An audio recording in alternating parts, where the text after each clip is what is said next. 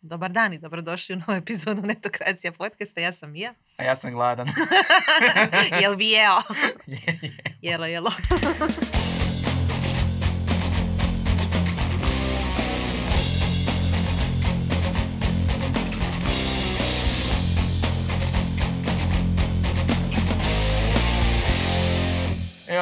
Ako niste skužili, jelo nam je glavna tema današnje epizode.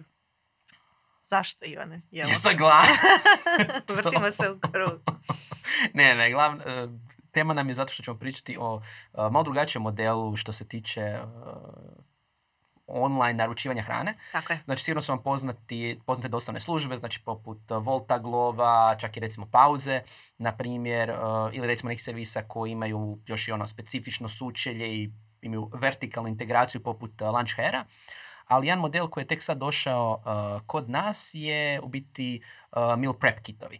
Da. Odnosno, vi dobijete sve sastojke, dobijete recept e, i dobijete ono, to mjesečno ili tjedno ili kako god i fino si lijepo doma kuhate. E, to je model zapravo koji je najpoznatiji po američkoj firmi Blue, Blue Apron koja je aktivna već neko vrijeme, a u Hrvatskoj je sad došla tvrtka e, Yellow koja će... Mislim, došli su još u Da, da, da, devetom da, da. mjesecu prošle godine, ali to nam je, eh, sad smo konačno isprobali njihove obroke, i Ivan i ja, i to nam je bio povod da napravimo ovu epizodu, eh, potaknutu jelom, ali zapravo želimo šire pričati o tim tehnologiji i inovativnim poslovnim modelima oko obroka. Dakle, nije općenito hrane, nego doslovno Da, doslovno. Mi, mislim, to, to je stvar, ovo nije nešto tehnološka inovacija, ovo je poslovna inovacija. Da. Znači, vi umjesto da naručujete, uh, da s jedne strane, ne znam, naručite putem Glova ili Volt ili Pauze gotov obrok, i on vam dođe, ili putem nekog web shopa namirnice, pa sami nalazite recept. i tako dalje. Ne, vi ovdje zapravo kupujete cijeli kit gdje imate točno određene namirnice u točno određenim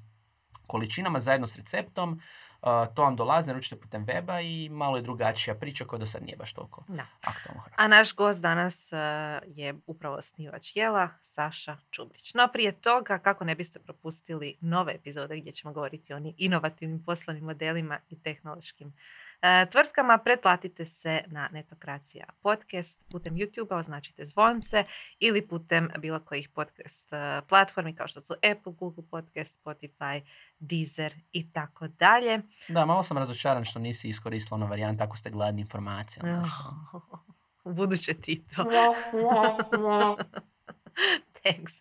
Ali ću iskoristiti priliku da zahvalim podcast studiju što nas je opet ugostio kako bismo imali visoko kvalitetnu snimku. Bili smo gladni dobrog zvuka. Da, joj, to sa Ivane. Dobro. Ja ću te zamoliti, pošto si ti više foodie nego ja, i za one koji ne znaju, možda da objasniš zašto, ko je tvoja mama, to ti je u krvi. Mislim da je to važno za ovaj dio priče. Je, je, je, osim kolesterola koji mi je u krvi... a, I do tog ćemo doći. Moja bojica Brkan zapravo se bavi gastronomijom, napisala je veći broj i kuharica i knjiga o hrani i slično uz književnost i tako dalje. I od malih nogu zapravo sam zainteresiran a, za gastroindustriju, za food industriju. uh, ali Zapravo si odrastao na setu ovaj, e, kako se zove? Vrijednosti. Ne setu. Na s- Aha, snimanju. Da, da, da, zapravo da. Mama mi je radila, kako se zove, za vegetu kad su imali male tajne. Male tajne. I, I onda se surađivali su oko scenarija i svega toga zajedno sa njenom Znači ti si probao sve one obroke koji su bili Nisam, jedno- začinjeni ži- žlicicom ve- vegete. Ni- nisam sve, ali sjećam se da sam bio najsretniji ko malo dijete od, kad eh, su napravili picu. Znači, vrlo Wow. jednostavno, napravili jednu picu i onda sam bio jako sretno malo Je bilo dijete. vegete na njoj. Pretpostavljam, pretpostavljam. To mi je taj native. Da, ali kad god pričamo o nekakvim e, inovativnim poslovnim modelima koji se tiču hrane, Ivan je tu najglasniji, ima najviše uvida, pa, e, pa mi je drago što konačno pričamo o tome i u Netokracija podcastu. A, pa možda možeš da, dati malo uvida u Blue Apronu i drugim tvrtkama koji se bave meal kitovima, što se događa na globalnom tržištu i Da, znači, Kod nas. mislim, to, taj model se nam razvija u SAD-u gdje bi drugdje. Um, prvenstveno zato što to je neki model koji je htio s jedne strane uštediti ljudima vrijeme, jer nemaju vremena za uh, kupovati um, namirnice i slično, a s druge strane željni su kuhanja. Znači, Mhm. recimo u Hrvatskoj puno više kuhamo nego recimo koliko Ameri to rade. pa da. jer su oni je ispali iz kulture toliko gotovih proizvoda i slično, da su zapravo Blue Apron i njemu slični nastali kao servisi gdje će ti biti lakše naučiti kuhati. I ako ste ikad vidjeli, a sigurno ste vidjeli neke integracije na YouTube-u ili nekim drugim društvenim mrežama među američkim influencerima, uvijek je poanta ta da, aha, vi ćete naučiti kuhati kroz to i dobit ćete namirnicu točno određenim količinama i ne morate ići u Whole Foods da dobijete baš kvalitetnu piletinu, ne onu GMO koja je velika košaka um, nekog startup foundera koji je bio iz Rijeke, pa je o tome pisao na Twitteru hrvatskom. Uh, ali u svakom slučaju ti modeli jednostavno uzimaju um, neke vrlo očite ideje, ali ih digitaliziraju. Da. I to je firma koja je uspjela napraviti neki svoj IPO, ali koja je prije uh, pandemije zapravo stagnirala. Dapače, činilo se kao da neće moći održati svoj model, ali kako je došla pandemija, kako su ljudi bili primorani uh, biti kod kuće, tako su i takvi servisi opet doživjeli neki novi, uh, novi moment uh, u kojemu su ljudi naravno naručivali više meal, meal kitova uh, kako bi kuhali od kuće. Jer nisu išli po restoranima, nisu ni htjeli samo dostavu si naručivati. Mhm, Naravno znamo mhm. da u SAD-u je industrija dostave izuzetno uh, jaka. I opet ovaj model koji ima smisla i za Hrvatsku. Mislim, ako gledamo, recimo, i to smo spominjali, Dapače, objavili smo ekskluzivnu informaciju, uh, Ružmarin od Marina Medaka je uh, pokrenuo Ružmarin doma, Mhm. koji je isto zapravo baziran na nekim polugotovim jelima koje vi kupite i obogatite doma. Znači ono od burgerčića, umaka, svačeg nečega. I to je ta neka niša koja se sad kod nas razvija, to je ti neki polugotovi, obroci, kuhanje doma i slično. Tako da, opet, ti servisi su, nažalost, za ovu pandemiju napravljeni. Da, da. Da. Mislim, mm, ono malo što smo bili u SAD-u i ti ja, a, mislim stvarno ovisi naravno u kojem dijelu SAD-u i kojem gradu se nalazite, ali recimo konkretno San Francisco znali smo od, e, dobili smo informacije od naših ljudi koji tamo žive da je zapravo vrlo teško doći do kvalitetnih namirnica i da baš i nemaju puno vremena kuhati, više jedu vani, ali opet, Nema placa. da, ima plac nedjeljom, a, samo Farmers market. farmers market ili možeš otići tipa u meksičku četvrt ili rusku da Da. kupiš kupus ili tako Nije nešto. idealno, nije Nije idealno. idealno, nije jednostavno uopće nešto skuhati kod kuće, mora se ići naravno u trgovine kao što je Whole Foods gdje je hrana po nekoliko puta skuplja, tako da ako želiš kuhati kod kuće i raditi nešto domaće, moraš zapravo uložiti puno novaca i puno vremena u to, a s obzirom na radno vrijeme tamo to je vrlo izazovno za napraviti, zato su dostave naravno logični izbor. Ali nisam sigurna da se slažem u potpunosti s tobom da e, ima, da je u, i u Hrvatskoj za ono takav poslovni model primjenjiv za, baš zato što su kod nas potpuno, puno drugačije navike. Nama je kvalitetna hrana puno više dostupna. E, Kod nas postoji tradicija kuhanja kod kuće. Naravno, opet se to i razlikuje e, od Zagreba do Osijeka, možda malo, znaš, ono, i zbog radnog vremena i tako dalje, e, to malo drugačije i platežna i moć i ima tu puno različitih faktora, ali idemo vidjeti e, ima li uopće prostora Da, mislim, mislim da nas. mislim da nije toliko jasno, iskreno. Da, mislim nije da- jasno. mi- mislim da smo specifično tržište, ali ajmo vidjeti kako... Da, meni je super što je ovo došlo na naše tržište i Mhm. baš da vidimo kako, kako će ono reagirati, a i Saša je podijelio već neke informacije s nama kako su im tekli prvi mjeseci i koji su im planovi. A Ivan i ja smo imali priliku i isprobati uh, meal kitove, ja sam kuhala dva jela čak. Uh, moram priznati da su bila odlična. Uh, zamolit ću Doris da pusti par fotki dok ovo pričam uh, kako je izgledao i paket i kako su namirnice bile spakirane i kako je izgledao finalni proizvod. Uh, Kuhala sam pad taj, to mi je bilo prvi put da se susrećem sa tajlandskom hranom op- uopće. Nisam čak nigdje ni ono, uh, vani jela, niti nešto samo uh, pravila, oduševljena sam. A i drugi je bio, a, dugo je bilo varivo od poriluka, što me prvo zastrašilo. Mislim, gdje ćeš nekome slati poriluk, to je tako rizična namirnica, Mm. većina ljudi ne voli, ne voli, ali je ispalo odlično i oduševljena sam dakle i pakiranjima i e, količinom hrane. Činilo mi se možda ne- ne- neke stvari, neke stvari da ima premalo, neki previše, recimo htjela sam još krumpira dodati u, u ovaj poriluk, ovaj, jer ono šta, ugljikohidrata fali, hoćeš se najesti od toga, ali ne, bilo je idealno, bilo je taman, bilo je taman za malo više od dva obroka, odnosno za dvije osobe. Kako je tvoje bilo iskustvo? Da, ja sam radio manđurijsku piletinu, ispala isto super, uh, puno bolje nego što sam iskreno očekivao. Baš je Da. bilo kao ono, aha, super. I mislim da to dovodi do ove neke situacije gdje inicijalna neka skepsa, jer kao zašto bi itd., ali onda kad ti dobro ispadne, Mhm. Aha, super, posebno zato što mislim da postoji tu Još dva si ćeš se momenta. ponosno, iako si samo slijedio recept, imao sve pripremljeno. to je doslovno Ikea moment. da, da. Um, znači jedna stvar koju sam pričao baš sa, sa svom mamom Božicom, znači ona je rekla da ono, iz njenog iskustva, posebno kad je u pitanju su recepti slično, većina ljudi fula omjere. U ovom Da. slučaju dobiš gotove omjere. Ne mreš fulat. I, i, i, taj moment gdje ti zapravo si ponosan ovo što si rekla, na to što si napravio, onaj IKEA moment. Ako Da. ja sam to napravim, bit će mi bolje.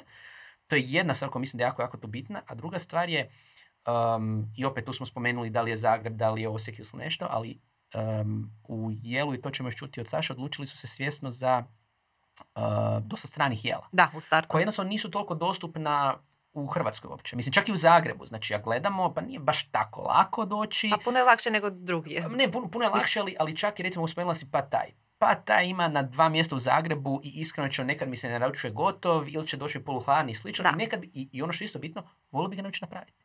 E pa da. I inače možda i ne bih htio, mi treba neka namirnica, ovako je to uh, Je, nije lako doći do tih svih namirnica koje tamo trebaju, trebaš bar ono, sva, svašta ti treba, ali ovako dobiješ sve gotovo i taman točno. I baš ovo što smo spominjali, dakle, često pro- promašimo omjere, imam osjećaj da Hrvati puno žele više ugljikohidrata strpati. Recimo kad kuhate tjesteninu, kod mene se redovito dogodi da se skuha previše tjestenine. Ja sam htjela dodati još krumpira u ovo varivo, a nešto slično je rekao i Saša za Green HR portal, e, koji su radili intervju s njim. E, evo, citirat ću ga, kaže, postoje neka istraživanja koja govore da Hrvati jedu dvostruko više ugljikohidrata od dopuštenog. Najviše preferiraju svinjetinu, muškarci, piletinu, žene, a kao prilog krumpir i tjestaninu. Ipak danas svi žele živjeti duže, zdravije, u konačnici sretnije, a usto su ekološki osvješteni i okreću se kvalitetnijoj prehrani. Polazeći od nas samih, u Jelo timu e, sve manje imamo vremena za pripremanje zdravih kuhanih obroka, stoga možemo reći da je to istina. Ljudi često pribjegavaju naručivanju hrane za koju nisu sigurni koje su kvalitete i misle da su time riješili problem. Dakle, očito su pronašli nekakvu e, nišu, pa idemo zapravo čuti od Saše e, tko je ciljana publika Jela i ko su im idealni kupci.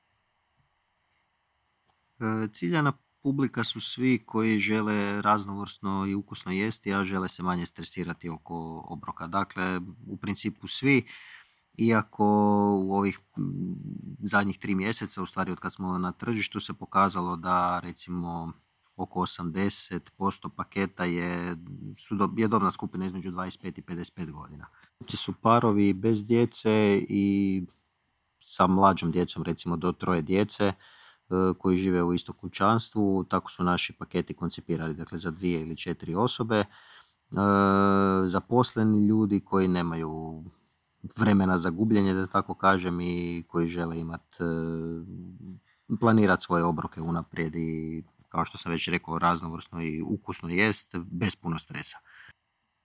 Da, mislim da u, u- ovoj situaciji up- upravo što govori, znači mi, mislim da smo i tu malo, malo teža cijena skupina. U neku ruku smo prvo skeptični da volimo kuhati i onda ti dolazi ono kao pa mogu otići na plac, kupiti si ovo, ono, spremnici i slično, ali opet kad probaš onda ti ima smisla, posebno za ta neka um, specifična jela i vjerujem da će se mnogi ljudi naći u tome. Posebno zato što mislim da treba biti taj mindset. U nekom trenutku uh, mislim da će najveći im izazov, s obzirom da je relativno i dalje široka uh, cijena skupina, biti da se ljudi u tom trenutku kad im se kuha, se ne da, ali bi ono nešto, da se onda sjete da postoji uh, Yellow HR. Znači održavanje korisnika koji su potencijalno uh, zainteresirani, jer oni ovdje zapravo žele stvoriti neku novu uh, naviku. Da. Uh, I neka ideja je tu da se ipak, mislim, osjećaš dobro o sebi jer si si nešto skuhao, a ipak si gotovo naručio. Znači je ta neka zlatna sredina koja ima svoju cijenu. Um, Da, to je, to ono što me isto malo brine, ovaj, cijena. Znači, taman je tu negdje da se neg- nekad možda je Pitaš se zašto bi možda uzeo to, a ne naručio nešto gotovo. Jer uz tu cijenu koja e, nije niska, ja vjerujem da ona mora biti ta, takva i zbog pakiranja i zbog namirnice, jer su domaće, većinom što sve mogu nabaviti je domaće.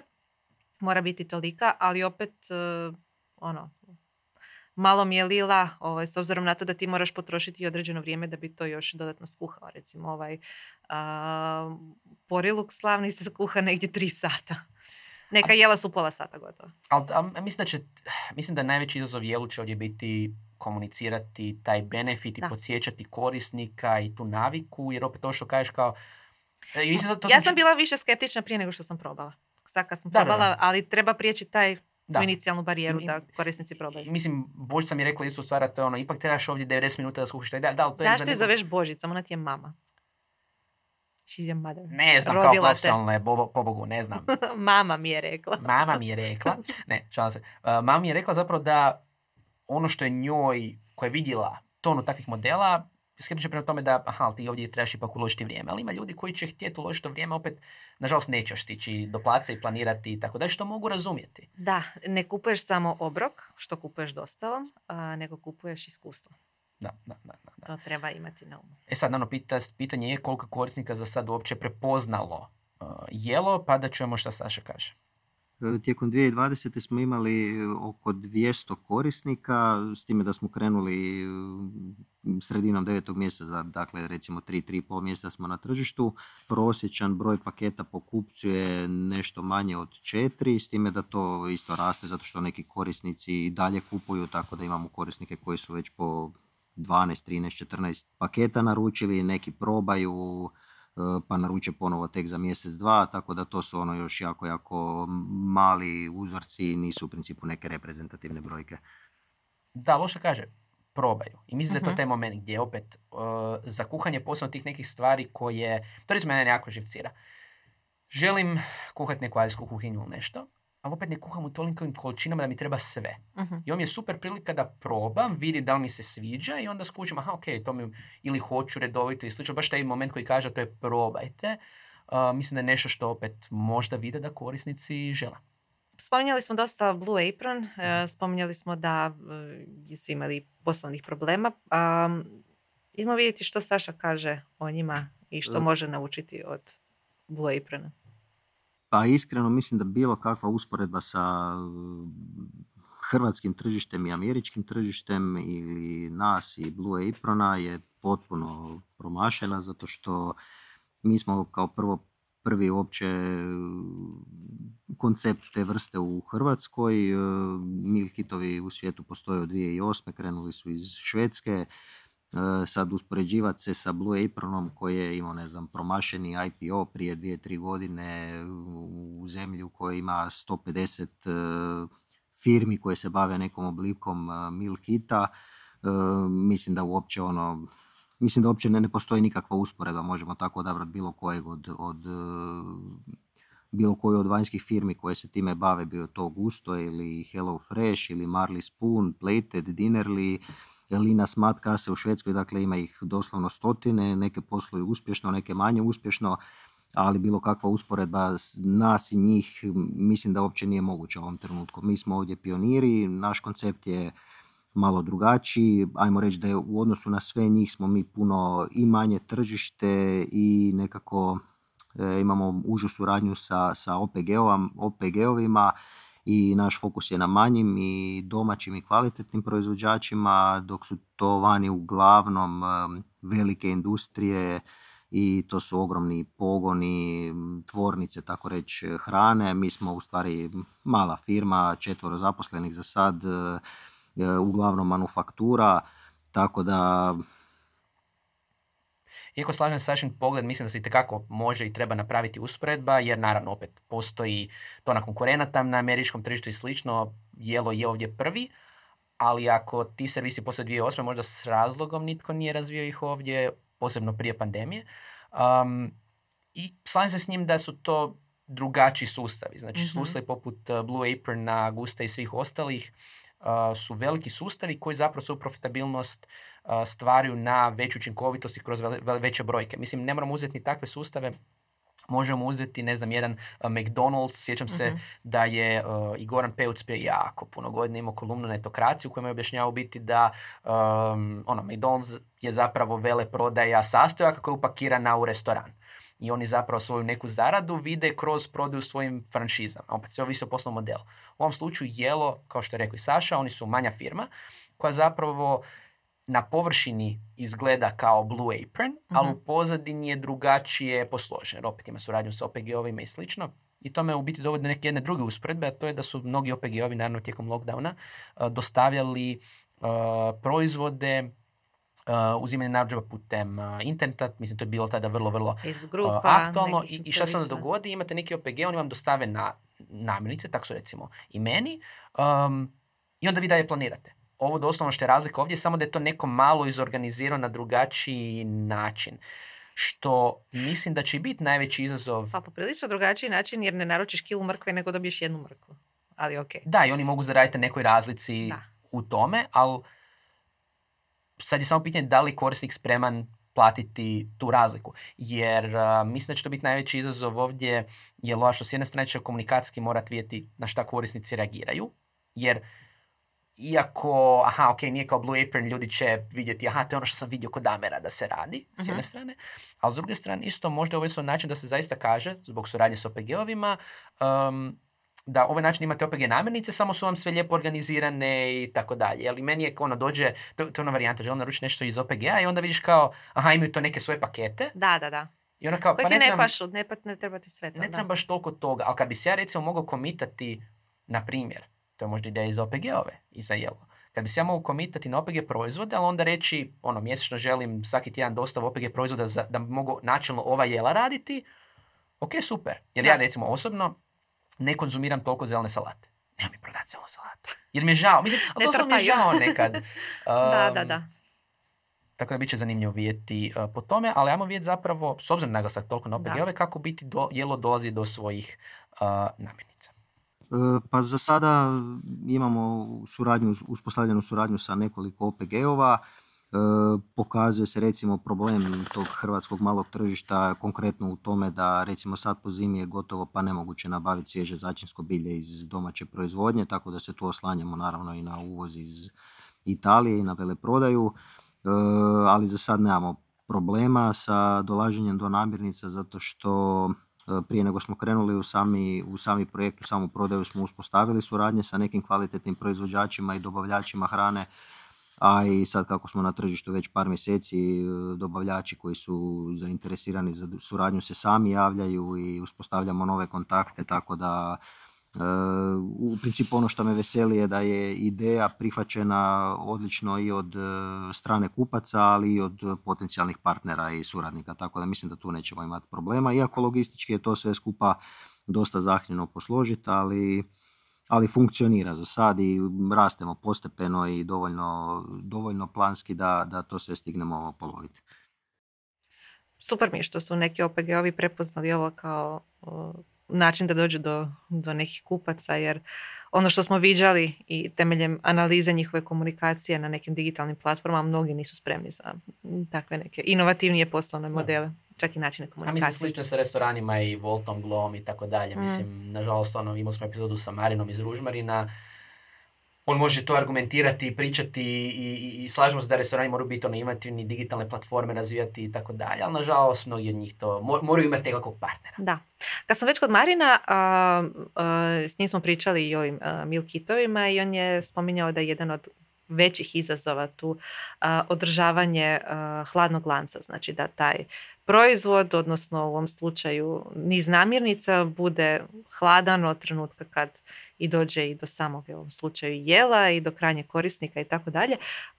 Ja sam bila oduševljena kad mi je stigao paket od jela kako je to zapakirano i kako su oni napravili te svoje ice packove i sve koji su najbolji. baš ono taj neki i karton prešani i rezani i unutra komadi leda i stvarno je sve došlo poprilično hladno iako ne znam ti si u Zagrebu pa je tebi brže došlo ja sam u Osijeku i ono stvarno isto brzo došlo i onda se još prebacilo u hladnjak dakle prošlo su negdje dva dana prije nego što sam ja napravila prvi obrok Da. ili tek drugi. Ali idemo čuti sa, Sašu kako su riješili taj dio. Pa ne bih rekao da je to najveći izazov, e, bilo je tu i puno većih izazova od e, održavanja hladnog lanca. E, Mi smo konkretno to postigli na način da e, smo nabavili izolacije, radimo te ice packove, sami ih proizvodimo i namirnice koje trebaju biti ohlađene se pakiraju na temperaturi do 12 stupnjeva i kad se to sve skupa zapakira u kutiju ona na nekakvoj sobnoj temperaturi e, drži konkretno recimo temperaturu mesa do 2 stupnja i do 48 sati, a dostavna služba s kojom surađujemo pakete dostavlja u roku od 24 sata. E, namirnice imaju napomenu da moraju ići odmah u frižider, tako da kupac to kad, e, kad dobije paket, bilo na posao pa ga nosi kući ili kad dođe kući, on ima još dovoljno, dovoljno vremena da to otpakira, i da onda namirnice spremi u frižider. Ok, to je stvarno zanimljivo. A ono što je isto još dodatno zanimljivo, a to si već Ivane ranije spomenuo, je to da su se fokusirali prvenstveno na a, strane recepte, ne neke naše domaće i mislim da je to dobar način jer to neke recepti ono, koje teško bismo ih ovako inače sami isprobali. Recepte osmišljava i prilagođava za naše potrebe naš kuhar s kojim surađujemo već godinu i pol dana. E, I da, jesmo svjesno išli sa, u početku sa više stranih recepata, u stvari smo htjeli e, se predstaviti sa nekakvim jelima koja su možda manje dostupna u Hrvatskoj ili su teže dobavljive namirnice i htjeli smo da to u samom početku bude malo interesantnije, ekstravagantnije i tako dalje, ali e, nije to konačni cilj. Konačni cilj je da imamo recepte za, za svakoga, znači i strane recepte i domaće recepte e, i veganske i vegetarijanske i mesne i bezglutenske, samo što je to dugotrajan proces koji traje, a mi smo na samom početku, tako da opet teško je tu sad e, govoriti o nekakvom E, uzorku jer mi u ponudi imamo 30 jela, a plan je do kraja godine imat, do kraja 2021. imati 200, tako da od tih 200 bit će jako, jako puno i domaćih recepta. Ono što me zaista zanima je kako će prilagođavati recept, ali mislim da će tu jako dobro morati odigrati, jer kod ovih stranih, ono imam osjećaj kod imaš, da imam milkit za sarmu, to mi je ok, ali onda očekujem da će biti um, financijski isplativije. Znači ono u smislu da, da, da zaista ok, daj mi, odnosno šta je problem kod, eh, recimo, sarme. Uh, kupim kupus, nije na kraju dobar. Eto, daj mi, ako... A to, to moraš kod domaći praviti. Moraš kiseliti kupus. Evo, jesi hipster. Anyway, uh, to, to me uvijek podsjeća na one momente kada naručuješ pri, preko, recimo, Nisam nekih hipster, nego sam iz Slavonije. Ma jesi hipster, si, slavonski hipster. Uh, kad naručuješ iz, iz ovog, uh, iz dućana, poput recimo Konzuma i slično, i onda se oni trude ako je internetska dostava, zaista imati najsvježe namirnice, jer opet nikad više nećeš naručiti online. Ovo je ista priča, znači nekad želim fakat biti siguran da će doći mi svježe, dobro ili slično. Mhm. I tako dalje, ali ono što me recimo zanima, bilo bi zanimljivo vidjeti neku suradnju jela i influencera. A to, stvarno sam to stavila si u zaključak, vidi, a, piše oprosti, influencer. okay, ali dobro, imamo da, uh, isto misao, a to je, recimo kad je, ako se sjećaš Gama šefa, onog uh, robota koji je omogućavao da sam, odnosno on je sam kuhao recepte. E, najviše mi se svidio zapravo sadržaj koji možeš dobiti, a to je recimo neki popularni gastro influencer, kuhar ili što god, napravi e, svoj recept i ga učitaš u uh, Gama šef i on ti napravi obrok kakav bi napravio taj no. stručnjak. I to mi se sviđalo, aha, mogu dobiti obrok kakav bi skuhao taj šef, a ne moram ići u njegov restoran i tako nešto. A ovdje možeš skuhati sam za ono kao neki influencer. Iako influenceri objavljuju sve recepte i objavljuju preporuke koju točno namirnicu kupiti, Ovdje ipak dobiješ točno od njih. Veze, Nema veze. A, recimo, to, I ti, ti, ti napraviš isto. Ja želim kao Matejka napraviti ali torte. Doslovno, ali, like doslovno to. Jer recimo, to ono kod torti recimo, mislim ti voliš raditi torti slično, meni je to užasno, ja bih volio teoretski to raditi, a me strah zbog mjera. Da, da, da. Jer kao a mislim, precizno. imaš sve mjere napisane ti u receptima, ali ovdje ih dobiješ zapakirane. Imaš, ali upravo to, ja bi recimo da mogu da ono objavi neki recept i onda da imam link mali na ono jelo i ono samo mate i kino kupi, može, evo, evo ti i u tom slučaju sam spremio platiti. I dobro, sad, sad moram prijeći na svoj zaključak prije nego što opustimo Saši, ako sam to htjela na kraju reći. Očekujem za Božić to, za kolače. Suradnju s influencerima za božićne kolače. To bi moglo onda eksplodirati. A ja očekujem suradnju sa mnom za doručke. za doručke. ja ću napraviti recept za, kak se zove, omlete, ex i sve ostalo. I pazi, jaja. Pazi. Jesi vidio, jesi dobio ti jaje? Uh, u svom. Ne. Ja sam dobila ja, jaje jedno i moram priznati da su ga odlično zapakirali, stavit ću sliku isto. Ne, ne, ne, sam, sam tren. Ovo, ovo je samo za Sašu. Saša, čisto či za kuć. Znači, pazi, za doručak. Samo trebaš veliku količinu jaja nabaviti. Znači, e, marža na to. Šta? Koliko poslovnih savjeta imamo. Ajmo mi čuti što Saša zapravo planira. E, pa planovi za 2021. su, kao što sam već rekao, povećati pul recepata na blizu 200. Mm, da se razumijemo, tih 200 recepata neće biti stalno u ponudi, nego će se mijenjati s tjedna u tjedan, ali da imamo 200 tinak recepata iz kojih možemo odabrati tjednu ponudu.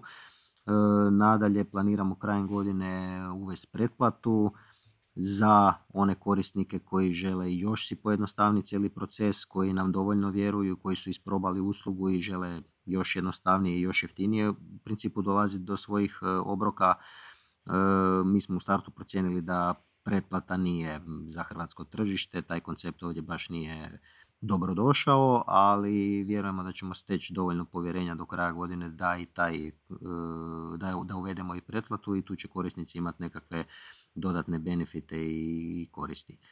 E, što se tiče broja korisnika, pa bili bi zadovoljni da ih bude tisuću do kraja godine i mislimo da je to vrlo ostvarivo. Držimo fige. Držimo fige. Držimo fige, držimo fige. Zaista mislim da što je veća ponuda ovakvih servisa, tim bolje.